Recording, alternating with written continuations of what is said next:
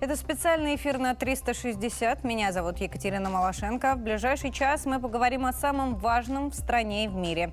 Вы можете смотреть нас на всех наших площадках в соцсетях. Подписывайтесь, оставляйте комментарии. Самые интересные будем цитировать здесь, в студии.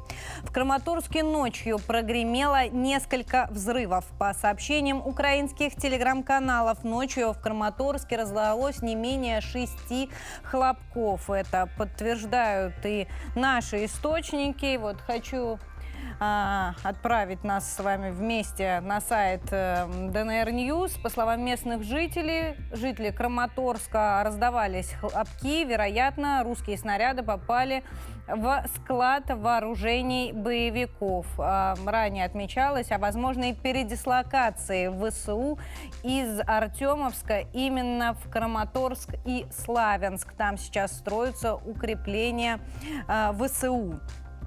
Но а, пока Киев продолжает удерживать а, Артемовск и нести там серьезные потери. Подтверждают это как наши, так и западные источники. Вот смотрите, сначала посмотрим, что нам говорят а, местные власти. Киевские силовики только за минувшую неделю понесли потери на общей а, территории Артемовска до четырёх с половиной тысяч человек личного состава. Цифры нам дает Андрей Марочка. По его словам, из числа раненых приблизительно двадцать процентов получили серьезные увечья и в дальнейшем не смогут вернуться на фронт. Эти данные подтверждают и западные источники. Хочу показать вам еще э, статью на Sunday Times. Они заявили о потере ВСУ до двухсот солдат ежедневно в ходе боев за Артемовск. И издания предполагают, что такие цифры могут вынудить Киев оставить город и отойти как раз в Славянск и Краматорск. Именно западные аналитики сходятся во мнении, что именно в этом направлении ВСУ будут вести свое отступление. Но пока им удается удержать позиции. В качестве прикрытия они используют любые здания, в том числе церкви и мечети. А, сейчас покажу вам в качестве подтверждения вот это видео. А, оно появилось на телеграм-канале военкоров «Русской весны» от украинских источников. Это украинский танк под прикрытием мечети наносит удары в Артемовске.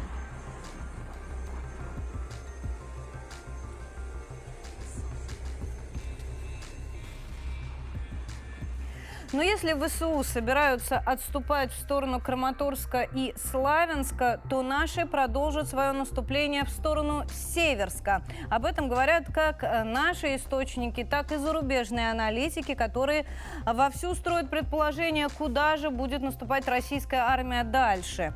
И есть подтверждение э, этому мнению. Русские артиллеристы уже прорывают э, оборону ВСУ в направлении Северска. Как раз эти кадры накануне появились а, в распоряжении средств массовой информации. Это работа артиллеристов как раз на северском направлении. Подготовка, возможно, это неофициальные данные, к будущему продвижению российских сил. Еще э, серьезное наступление российские силы ведут и на Авдеевском направлении. Появились сообщения, что совсем скоро Авдеевка будет полностью окружена, и ВСУ собираются оставить город. А, между прочим, это один из самых укрепленных э, пунктов, опорных пунктов ВСУ. Свои укрепления здесь они строили с две тысячи четырнадцатого года, и так просто отдавать его не собираются. Причина одна. Отсюда наносятся удары по Донецку, и у них просто не будет такой возможности, если они уйдут оттуда. Однако пока информации нет, только предварительные данные.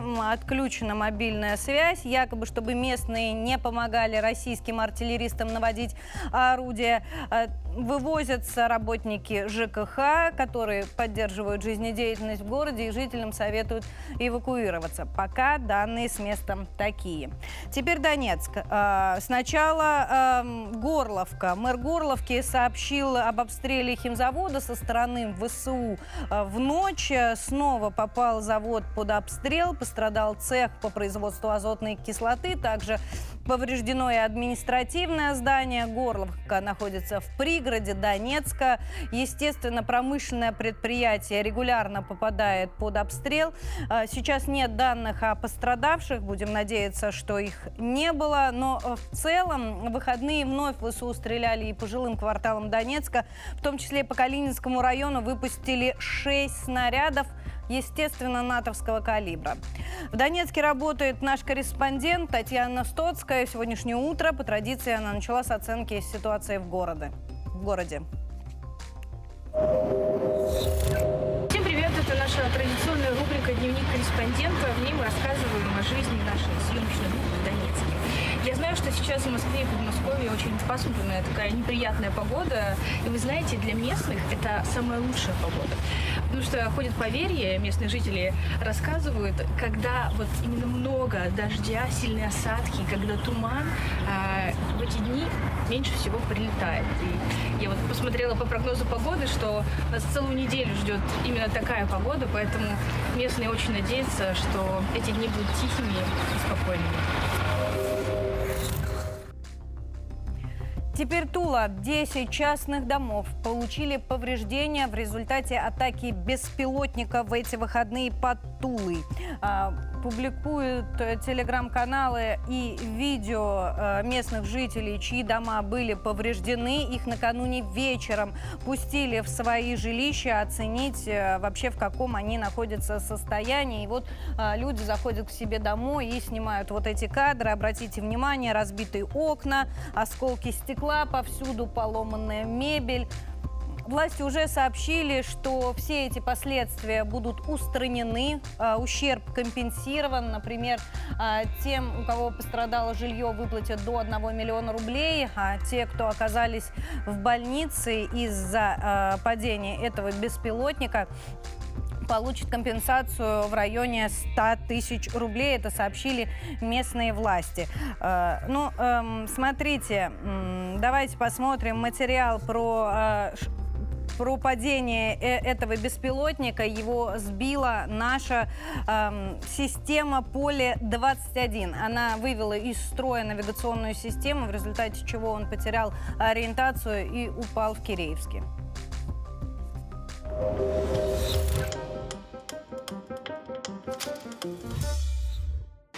Украинский беспилотник Ту сто сорок один «Стриж», рухнувший в Тульской области, был выведен из строя с помощью средств радиоэлектронной борьбы, сообщили в Минобороны России. В военном ведомстве отметили, что беспилотник был модифицирован для нанесения удара, начинен взрывчаткой. В Минобороны подчеркнули, что в Тульской области, соседней с Московской, развернута мощная группировка противовоздушной обороны, в том числе ЗРК С триста, «Панцирь С один», а также комплексы радиоэлектронной борьбы «Поле двадцать один». В частности, с него и был послан электромагнитный импульс, который вывел из строя систему навигации советского беспилотника. «Стриж», начиненный взрывчаткой, рухнул в Киреевске Тульской области в воскресенье двадцать шестого марта. Три человека получили осколочные ранения от разбитых из-за ударной волны окон. Также повреждения получили несколько многоквартирных и частных домов. Власти Тульской области заявили, что пострадавшим будет выплачена компенсация за ранение сто тысяч рублей, а владельцам разрушенных строений выделят до миллиона рублей на восстановление. Восстановительные работы. Мы продолжаем. Я напомню, следим за развитием событий вместе с вами в прямом эфире. Оставляйте свои комментарии, самые интересные будем обсуждать здесь, в студии. А пока давайте разберемся, что же это за беспилотник такой. На самом деле это советский аппарат. Выглядит он вот так, стоит на вооружении э, Украины. Разработана машина была еще в Советском Союзе как разведчик. Это разведывательный беспилотник. Его преимущество в том, что он очень быстрый. Он способен развивать трансзвуковую скорость тысяча сто километров в час. С вооружения его уже официально сняли, начали использовать в качестве воздушной цели на учениях. Но э, в связи с начавшейся специальной военной операцией ВСУ решили использовать использовать его как ударный беспилотник. Нужно было машину модернизировать. Занимались этим, как несложно догадаться, американские специалисты. Что они они сделали? Они установили на старую машину новую навигационную систему и э, дали этому беспилотнику возможность переносить бомбы. Конкретно, что переносит этот беспилотник, на них устанавливаются осколочно-фугасные бомбы. И, собственно, такую бомбу и нес беспилотник, который чуть не нанес удар в Тульской области. Однако наша система РЭП Поле двадцать один справляется с такими машинами, с их навигационными системами довольно плохо. Просто и быстро. Они сбивают беспилотник в кур- с курса, выводят навигацию из строя, и э, таким образом э, беспилотник теряет ориентацию и падает. В результате вот упал э, в Киреевске, конечно, э, по э, случайности в, э, на территории населенного пункта. Но, знаете, самое интересное, что Зеленский планирует расширить парк своих беспилотников, и такие советские машины его уже не устраивают. Вот буквально накануне появилось новое заявление о том, что Украина в этом году потратит пятьсот миллионов долларов как раз на беспилотные летательные аппараты. Хочу показать вам здесь на ленте, как раз есть и цитат господина Зеленского. Всего в этом году как минимум двадцать миллиардов гривен будет направлено на закупку дронов для наших воинов. Конец цитаты. А, смотрите, на что обращает внимание Зеленский, что якобы на Украине есть собственное производство беспилотников, и именно их ВСУ будут покупать. Однако а, здесь хочется немножко Киев спустить с небес на землю и уточнить, что речь идет не о производстве с нуля, как это происходит в России, а о модернизации старых беспилотников. Ну, об оружии, в том числе западном, давайте продолжим с нашим первым сегодняшним гостем. С нами на связи Константин Валентинович Сивков, заместитель президента Российской Академии ракетных и артиллерийских наук, по информационной политике, доктор военных наук, капитан первого ранга. Константин Валентинович, здравствуйте, рада приветствовать. Здравствуйте, взаимно. С добрым Кон... днем. Константин Валентинович, давайте начнем э, со стрижа, который упал в итоге в Тульской области. Сколько может быть в перспективе у Киева таких беспилотников? И вот когда Зеленский говорит о том, что он огромные деньги будет тратить на БПЛА, о стрижах ли речь идет или о чем-то другом? Ну, стрижей не так много там у них осталось. Вот. Если говорить в общей массе, потому что всего их было произведено сто сорок пять штук, все они находились в Харьковской области, в районе Харькова там хранилось. Вот. Сейчас часть из них израсходована, часть уничтожена, но можно оценить, там около ста единиц у них осталось, видимо, да. Вот. Стриж — это де-факто нормальная, полноценная крылатая ракета, вот, которая летит со скоростью девятьсот километров в час на расстоянии порядка там восемьсот километров, у нее дальность полета, можно добиться более, большей дальности до тысячи. Вот. Стартовая масса этой ракеты пять с половиной тонн, поэтому серьезное оружие. И боевая часть там может быть достаточно большой, поэтому взрыв был достаточно серьезный. Вот. Что касается других беспилотников, то мы знаем, что и Байрактары поступают на вооружение Украины, по крайней мере поступали, сейчас данных об этом нету. Вот. И, в принципе, так сказать, они могут попытаться начать из комплектующих производить, и поставляя из иностранных комплектующих, производить свои беспилотники. У них есть беспилотник У С двадцать два, УДЖИ, прошу прощения, двадцать два, это украинская разработка, вот, ну, естественно, иностранных комплектующих, которая имеет дальность полета порядка тысячи километров. Поэтому они эти могут использовать. Боевая часть у них маленькая. Он, по сути дела, напоминает чем-то наш Герань. Вот.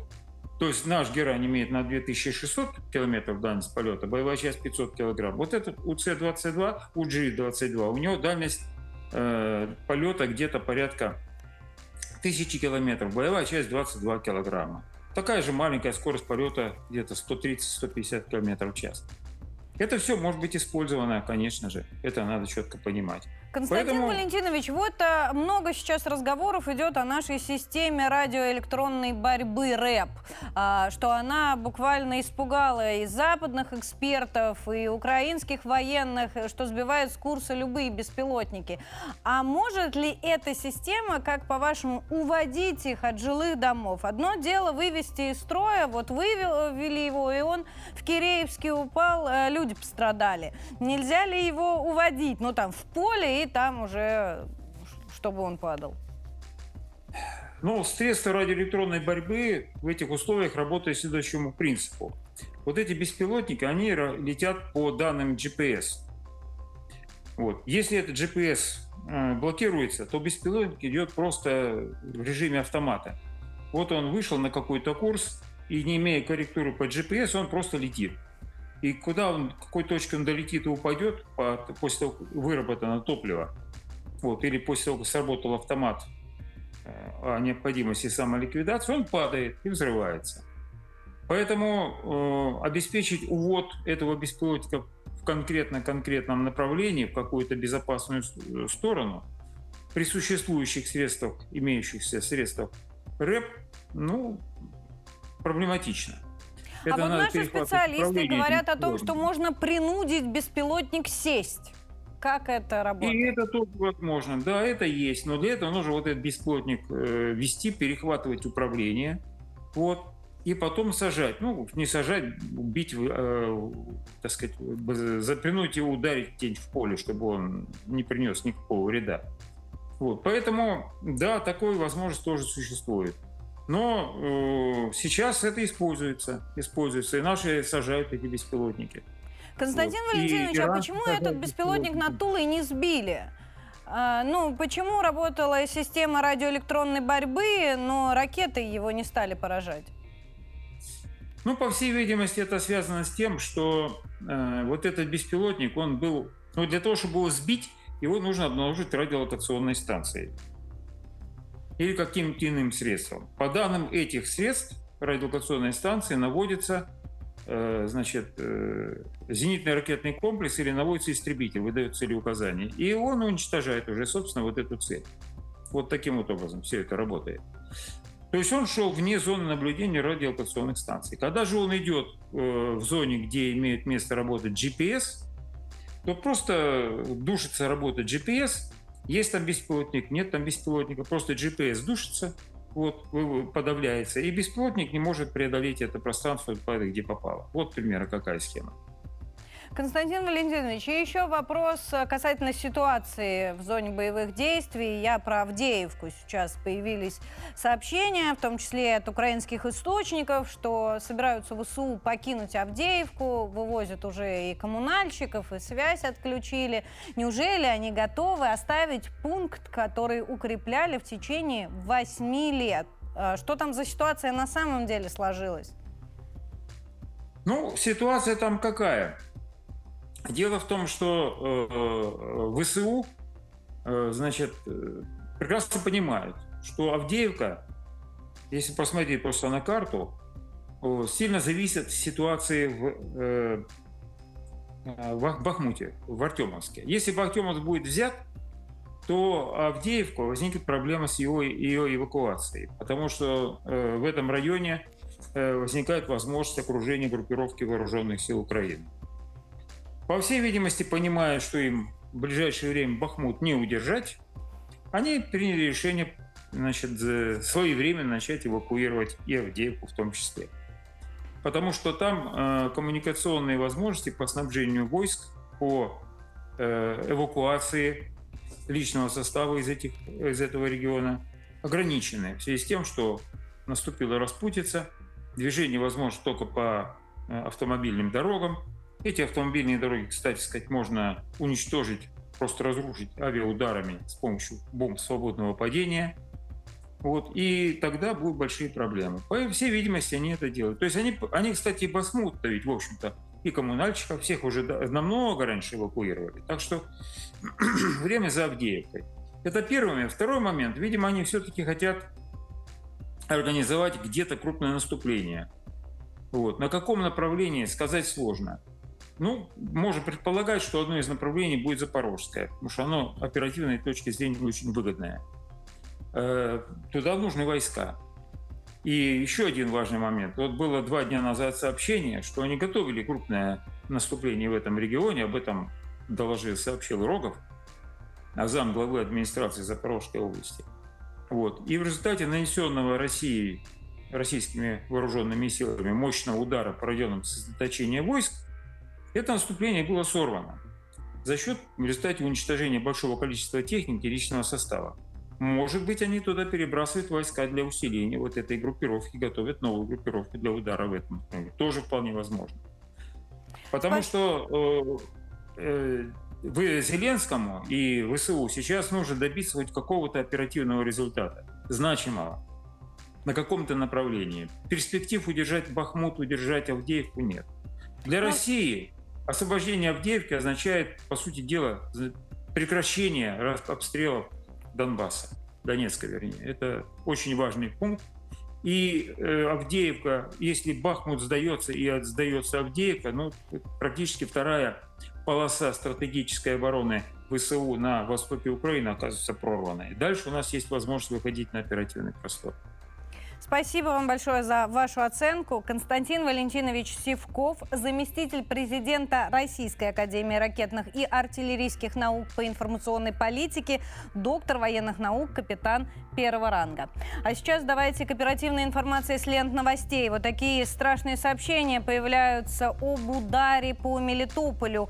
ВСУ бьют по гражданским объектам. По сообщениям властей, в результате удара по городу частично разрушено здание многопрофильного колледжа на проспекте пятидесятилетия Победы. Утверждается, что это был удар, совершенный из Орехова, более восьмидесяти километров до Мелитополя по прямой. Уже есть данные о пострадавших. Четыре человека пострадали, повреждены несколько домов. Вот такие кадры публикуют э, с места. Обратите внимание, э, дым э, по всей улице, что говорит, безусловно, о большой мощности удара.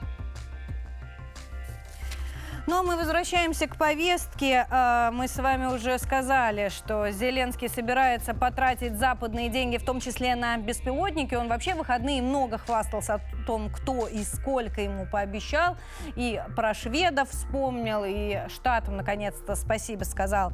Но и мы, как говорится, не лыком шиты. Путин заявил, что количество боеприпасов, которые производятся в нашей стране, в три раза превышает совокупное количество, которое получает Киев. И наш ВПК развивается очень-очень быстрыми темпами. Например, даже если про танки говорить, Путин называет вот какие цифры, что четыреста танков, которые ВСУ получит от Запада, легко компенсируются тем количеством, которое мы произведем и, или модернизируем. тысяча шестьсот.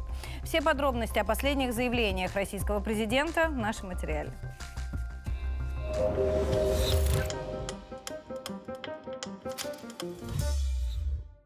Производство российское, военно-промышленный комплекс России очень быстрыми темпами, такими, которых многие и не ждали, развивается. И мы за тот же период времени, этот миллион поджигателей этого конфликта, именно они будут поставлять, как они планируют, на Украину эти боеприпасы, за тот же период времени российская промышленность сама произведет в три раза больше боеприпасов, о которых мы говорим. Даже более чем в три раза больше. Так что в этом смысле нас э, беспокоит все это только с той точки зрения, что это попытка продлить конфликт. Планирует на, направить на Украину где-то четыреста с лишним, четыреста двадцать или четыреста сорок танков. Все то же самое, что по боеприпасам. За это время мы произведем новых и модернизируем имеющихся э, тоже свыше тысячи шестисот. А общее количество э, танков российской армии будет превышать в три раза количество танков ВСУ. Сердечники снарядов с э, объединенным ураном, там может быть разный материал использован. Это, он используется в бронебойных целях. он все-таки так или иначе порождает так называемую радиационную пыль. И в этом смысле он, конечно, относится к оружию наиболее опасного характера. Если мы говорим об Украине, то тогда те, кто будут применять, должны же понимать, они считают тех людей, которые живут на этой территории, своими. Как же они будут применять против людей, фактически которых своими являются, имея в виду, что вот это остатки будут пылить, в том числе будут загрязнять посевные площади в тех регионах, где они будут применяться. Должен сказать, что у России, конечно, есть чем ответить. У нас без преувеличения сотни тысяч, именно сотни тысяч таких снарядов. Мы их пока не применяли. Александр Григорьевич Лукашенко давно ставит вопрос о том, чтобы разместить на территории Беларуси российское тактическое ядерное оружие. Но здесь тоже нет ничего необычного. Во-первых, Соединенные Штаты делают это в течение десятилетий. Они разместили уже давно на территории своих стран-союзников, стран НАТО, в Европе свое тактическое ядерное оружие. Мы уже помогли нашим белорусским коллегам переоборудовать их самолеты, самолеты белорусских ВВС. десять самолетов готовы для применения такого типа оружия. Первое. Мы уже передали в Беларусь наш известный, очень эффективный комплекс «Искандер». И он тоже может быть носителем. Американский журналист, который стал довольно известным сейчас в мире, он провел такое расследование и пришел, как известно, к выводу о том, что этот взрыв на газопроводах был организован спецслужбами Соединенных Штатов Америки.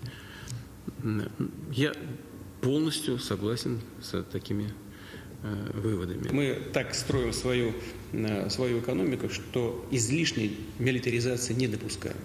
Мы все свои планы в области гражданского строительства, здравоохранения, того же образования, развития инфраструктуры. Мы же ничего не, не, не сокращаем. Ничего. А им придется сократить. Ограничивая использование доллара, исходя из э, сиюминутных конъюнктурных соображений политического характера, они э, сами себе наносят ущерб. Можно сказать, что в ногу стреляют. Это не мы, это они так делают. Путин говорил в этом интервью не только о политической ситуации, но вспомнил и свои переговоры с Си Цзиньпином. Обратил внимание, что с китайским лидером они обсуждали в основном экономические вопросы. Хотя да, символизма в этой встрече было много. Говорили они в том числе об использовании нацвалюты. И этот вопрос сильно разлетелся по мировым СМИ. Обратили внимание и за океаном, что использование китайского китайского юаня очень плохо скажется на долларе. И вот это сильно напугало и американских конгрессменов. Хочу показать вам пост в нашей телеге как раз на эту тему. Нет, не пост, давайте лучше посмотрим статью на РИА Новостях. Так, вот.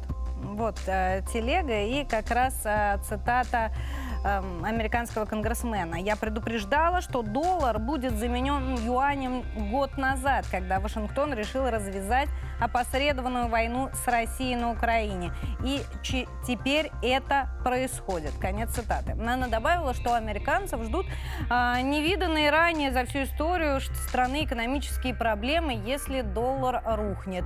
Но мы напомним, что ситуация с финансовой системой в США и сейчас очень непростая после того, как обрушилось несколько банков.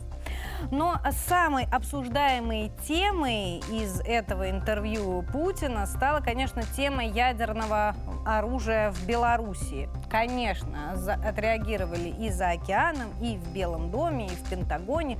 У них позиция одинаковая, и они заявили, что причин для изменения готовности ядерных сил Америки э, в этом нет. То есть э, всячески пытались показать, что не испугались. Вот теперь на самом деле э, идем на РИА Новости.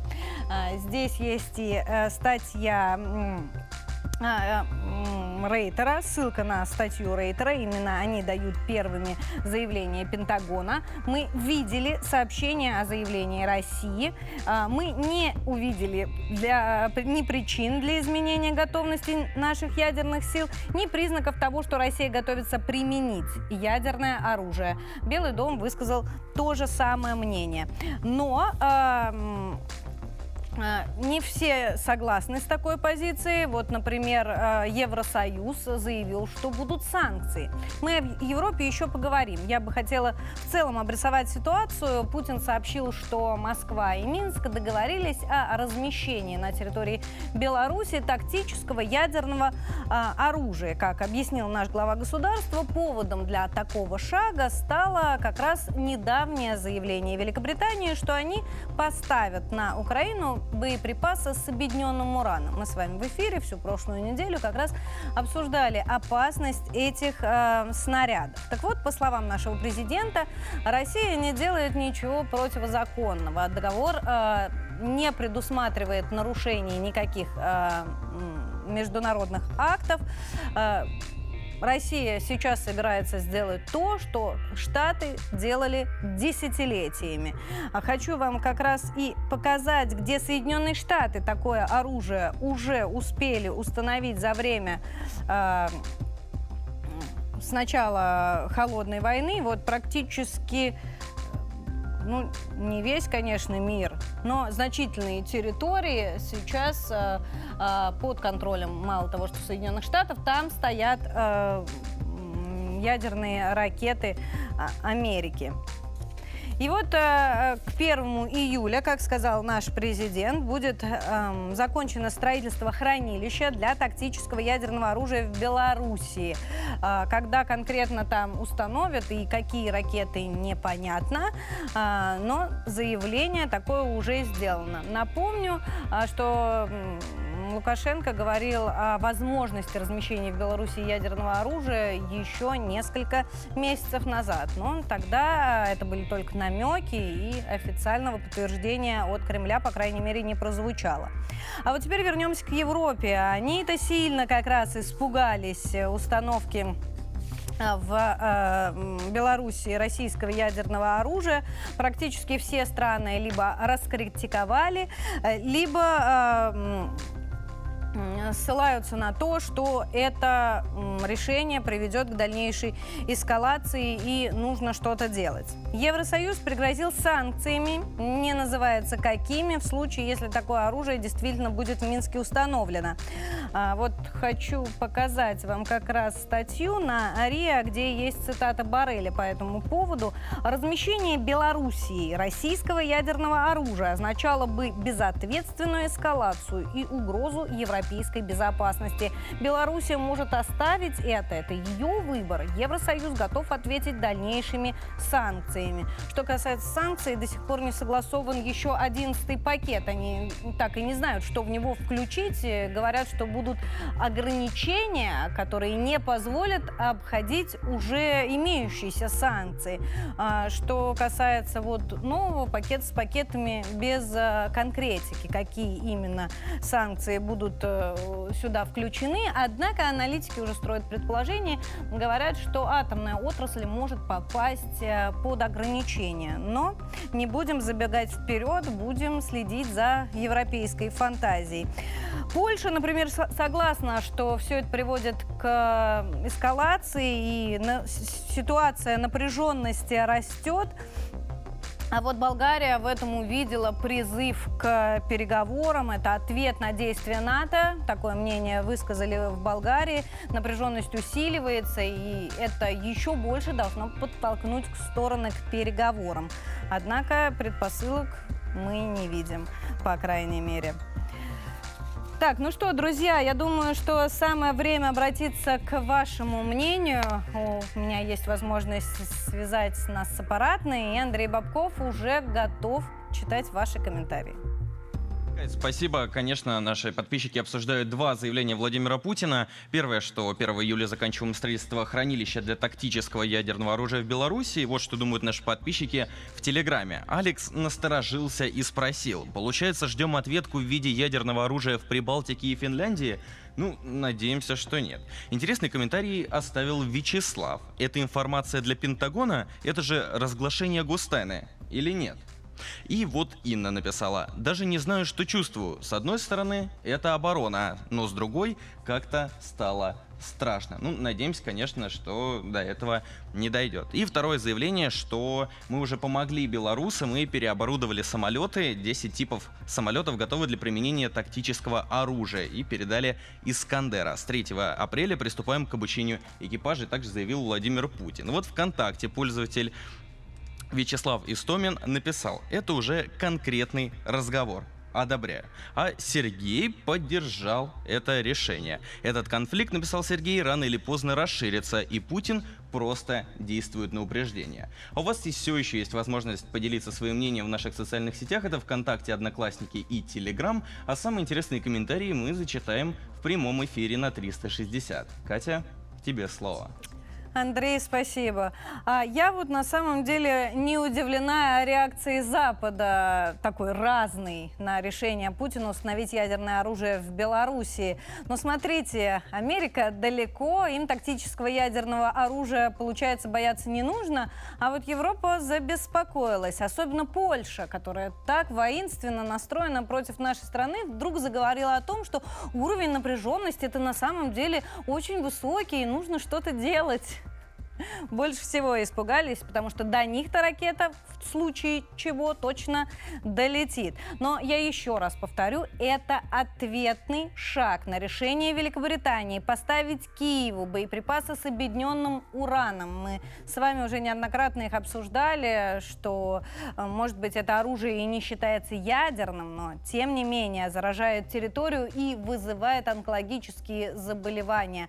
Очень остро на это отреагировали силы. Сербы, ведь именно их Америка бомбила такими снарядами. Мне подсказывают, что с нами на связи есть наш следующий гость, и, значит, мы можем подключить к эфиру Петра Колчина, аналитика Центра экспертного сопровождения политических процессов. Петр, здравствуйте. Добрый день. Ну что, давайте к одному из важнейших заявлений Путина в последнем его интервью, что первого июля будет в Беларуси завершено строительство хранилища для так называемого тактического ядерного оружия. Как вы думаете, почему мир отреагировал именно так? Конечно, вопрос реакции мира, в первую очередь реакции США и их союзников по НАТО, это вопрос идеологии. Соединенные Штаты почти полвека беспрепятственно размещали свои ядерные арсеналы в Европе, в Азии и игнорировали любую, любую критику со стороны международного сообщества. Но в тот момент, когда братские государства России и Белоруссия начали укреплять собственную оборону, то страны НАТО внезапно забеспокоились о вопросах ядерной безопасности. И начался поток критики из США, Германии, Великобритании. Все это, конечно, идеологическая э, информационная война Запада против России и Белоруссии. Э, и является лишь вопросом пиара Вашингтона и их союзников. Петр, но э, эскалация продолжается, и если это ответный шаг э, на решение Великобритании, то и они свой какой-нибудь ответный шаг обязательно придумают. Как вы думаете, что это может быть? Со стороны Великобритании сложно ожидать какого-то серьезного... Не обязательно со стороны Великобритании, Запада в целом. Они же едины.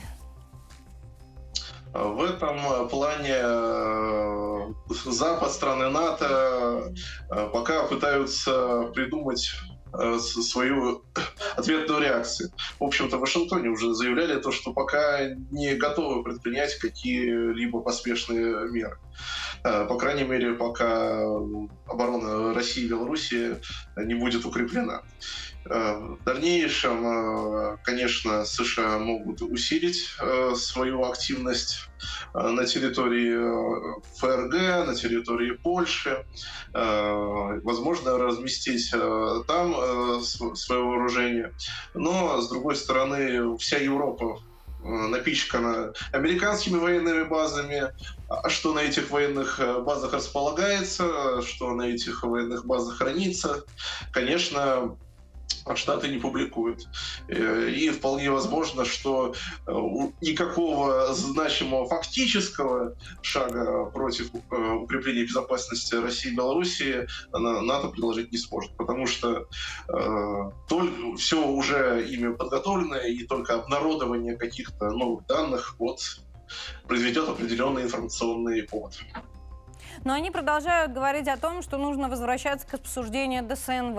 Что может стать предпосылкой к возврату этих переговоров? И может ли что-то сейчас подтолкнуть стороны друг к другу?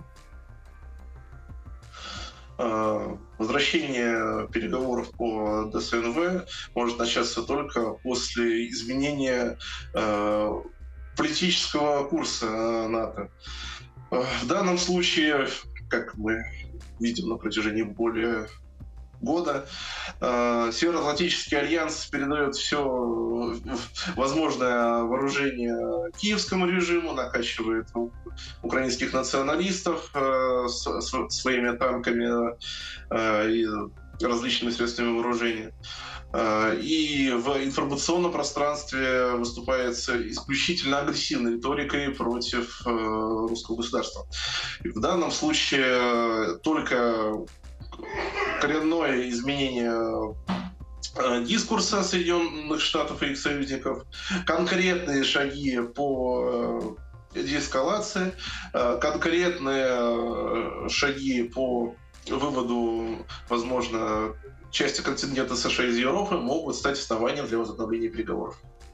Спасибо вам большое за вашу оценку. С нами на связи Петр Колчин, аналитик Центра экспертного сопровождения политических процессов. А мы давайте к оперативным сообщениям из Мелитополя. Новое видео появилось в распоряжении нашего телеканала. Его публикует э, телеграм-канал ТАСС. Э, вот это место, куда предположительно нанесли удар ВСУ буквально несколько минут назад. Так, что касается уточнений и обновлений. Повреждены несколько зданий, в том числе многопрофильный колледж. Это администрация подтвердила. Уточняется, что ВСУ открыли огонь по городу в восемь пятнадцать утра. Председатель движения «Мы вместе с Россией» Владимир Рогов указал, что в колледже с восьми утра шли занятия. Как отметили местные власти, студенты были эвакуированы в безопасное место и обеспечены всем необходимым, в том числе питанием.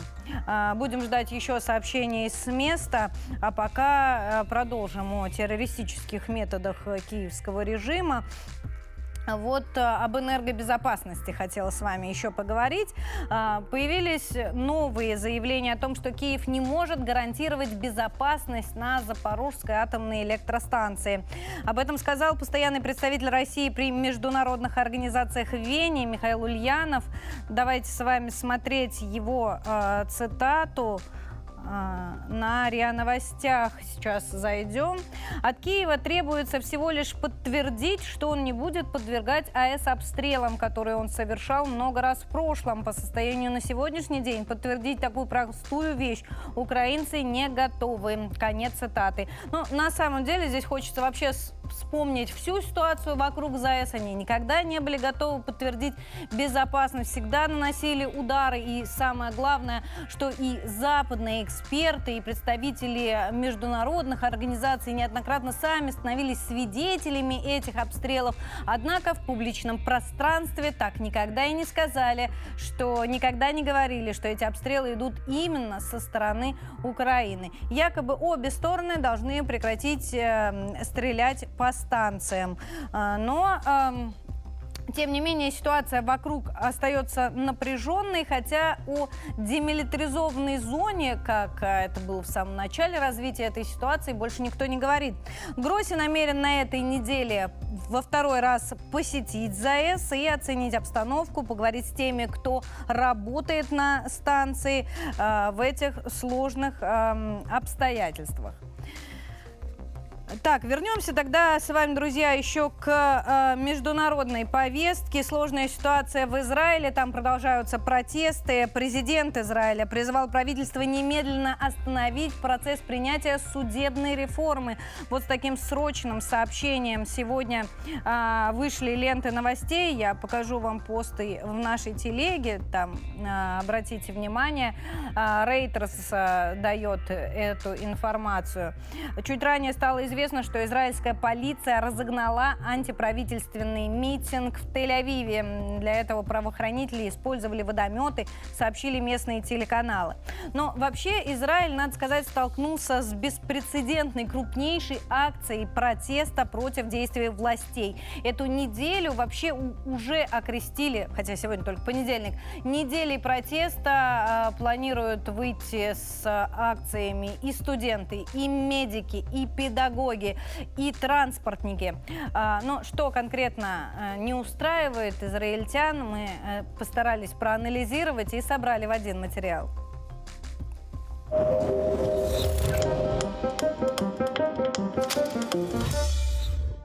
Полиция разогнала водометами митинг против Нетаньяху в Тель-Авиве. Участие в акции протеста приняли более ста тысяч человек. Они заняли крупное шоссе Айалон на востоке города. Манифестанты несколько часов блокировали магистраль, жгли костры и собирались оставаться на проезжей части как минимум до утра. Некоторые активисты начали устанавливать на дороге палатки. Только к трем часам ночи полиция вмешалась и начала оттеснять митингующих, большая часть которых к тому моменту уже разошлась. Некоторые демонстранты начали оказывать сопротивление, что привело к столкновению. Тогда полицейские стали активно применять водометы. В результате всех демонстрантов удалось вытеснить с проезжей части. Они разошлись по соседним улицам.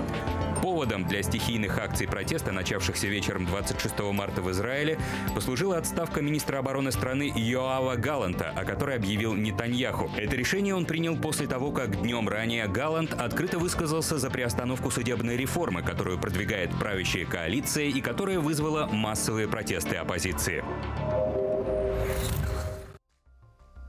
И вот буквально только что на ленту новостей пришло сообщение, что вылеты из аэропорта Бен-Гурион остановлены на фоне протестов против судебной реформы в Израиле. Вот первое подтверждение тому, что транспортники тоже вышли на акции против действия властей.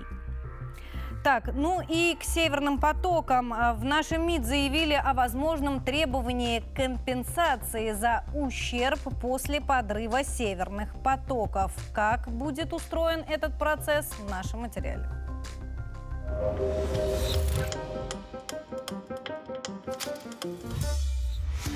Москва может запросить компенсацию ущерба на северных потоках через некоторое время, заявил директор Департамента экономического сотрудничества МИД России Дмитрий Беречевский. Он напомнил, что после публикации расследования американского журналиста Сеймура Херша Москва потребовала независимого международного расследования теракта по проекту резолюции Совбеза ООН. Однако Запад активно препятствует выявлению виновного, добавил Беречевский. Несмотря на это, Россия будет настаивать, чтобы дело завели, причем при участии наших представителей, отметил дипломат. Взрывы на газопроводах «Северный поток» и «Северный поток-два» прогремели в сентябре две тысячи двадцать второго года. Германия, Дания и Швеция не исключают варианта с целенаправленной диверсией. Ну а мы продолжаем, и в третьей части нашего выпуска мне хотелось бы поговорить не о санкциях новых, а о последствиях, с которыми мы так или иначе сталкиваемся. Последствия касаются нас. об этом хочу поговорить. И вот конкретнее о кино и о музыке, которых мы с вами оказались лишены. Накануне Медведев выступил за распространение пиратских копий запрещенных фильмов, музыки и другой продукции. Есть у меня и цитата господина Медведева. Он заявил, что нужно нанести максимальный урон и даже привести к последующему банкротству западные компании. Якобы мы в состоянии это сделать. Мы это недавно обсуждали, что их нужно лишить части неимущественных прав, выражаясь юридическим языком, который они здесь имеют. Если они ушли от нас, всякие Netflix и прочее, значит, будем все это скачивать и пользоваться бесплатно. А я бы все это по сети разбрасывал для того, чтобы причинить им максимальный урон. Максимальный урон, чтобы они обанкротились. Конец цитаты. Медведев рассказал, как раньше относился к этому процессу, был очень против пиратства как юрист, но сейчас в связи с обстановкой изменил свою точку зрения. Отсюда возникает вопрос, как а, можно организовать процесс, чтобы, с одной стороны, он был легальный, а с другой стороны, мы с вами были обеспечены новинками западного кино. Можем ли мы обойти эти санкции? В редакции задались выходные таким вопросом и решили сегодня в эфир позвать специалиста на эту тему. Итак, с нами на связи Алексей Бырдин, генеральный директор Ассоциации интернет-видео. Алексей, здравствуйте. Доброе утро. Алексей, как вам предложение господина Медведева? Ну, смотрите, я предложение Дмитрия Анатольевича э, слышу скорее в контексте э, именно такого организации какого-то возмездия э, американским студиям за недружественные действия. Вот. Вообще риторика возмездия ему в последнее время очень э, близка, э, и, наверное, в этом контексте ее и стоит рассматривать. Вот. И здесь вы совершенно правильно заметили, что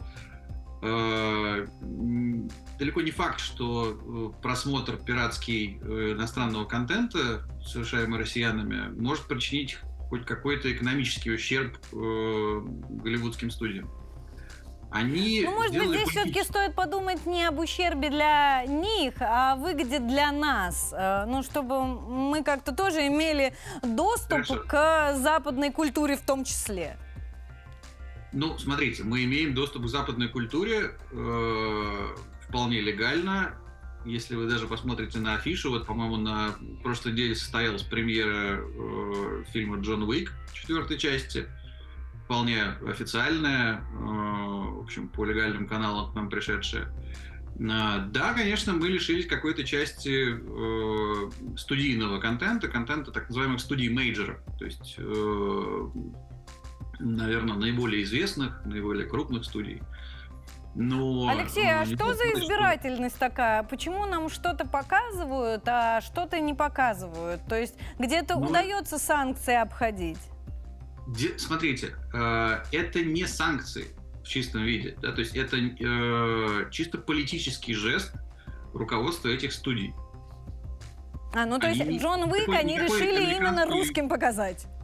Так, никакой американский или российский контент э, не запрещен никаким, э, точнее, никакой американский или европейский закон не запрещает голливудским студиям работать в России. Вот. Они сами приняли это решение вопреки своим собственным экономическим интересам. И лишились, э, соответственно, российского рынка, на котором много лет очень неплохо зарабатывают.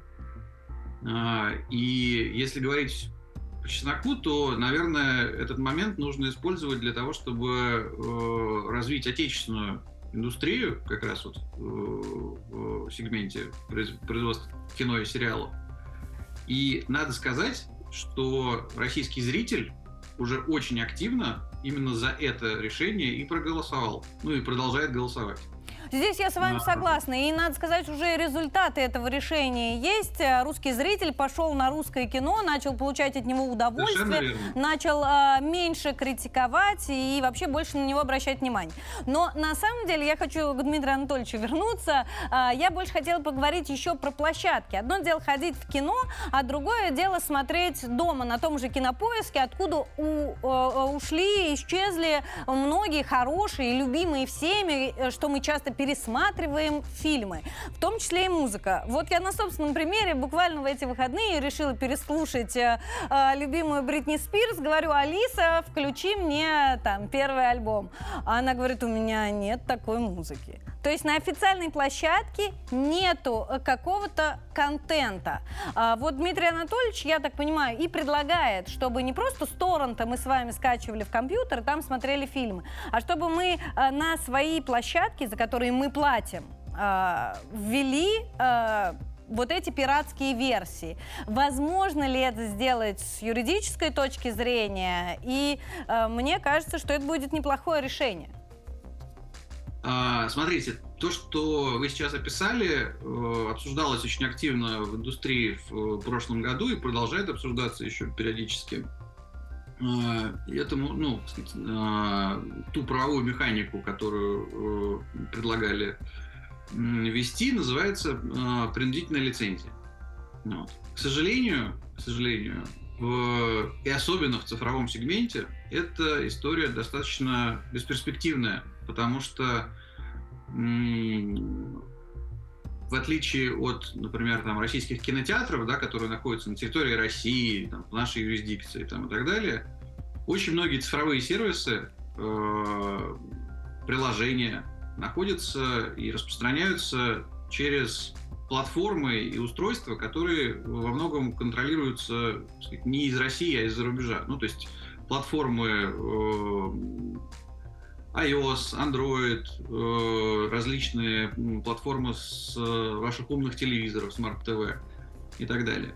И иностранным правообладателям недосуг гоняться за какими-то пиратами, там, вебмастерами, которые сидят непонятно где и у которых ничего за душой нет. Но в случае, если...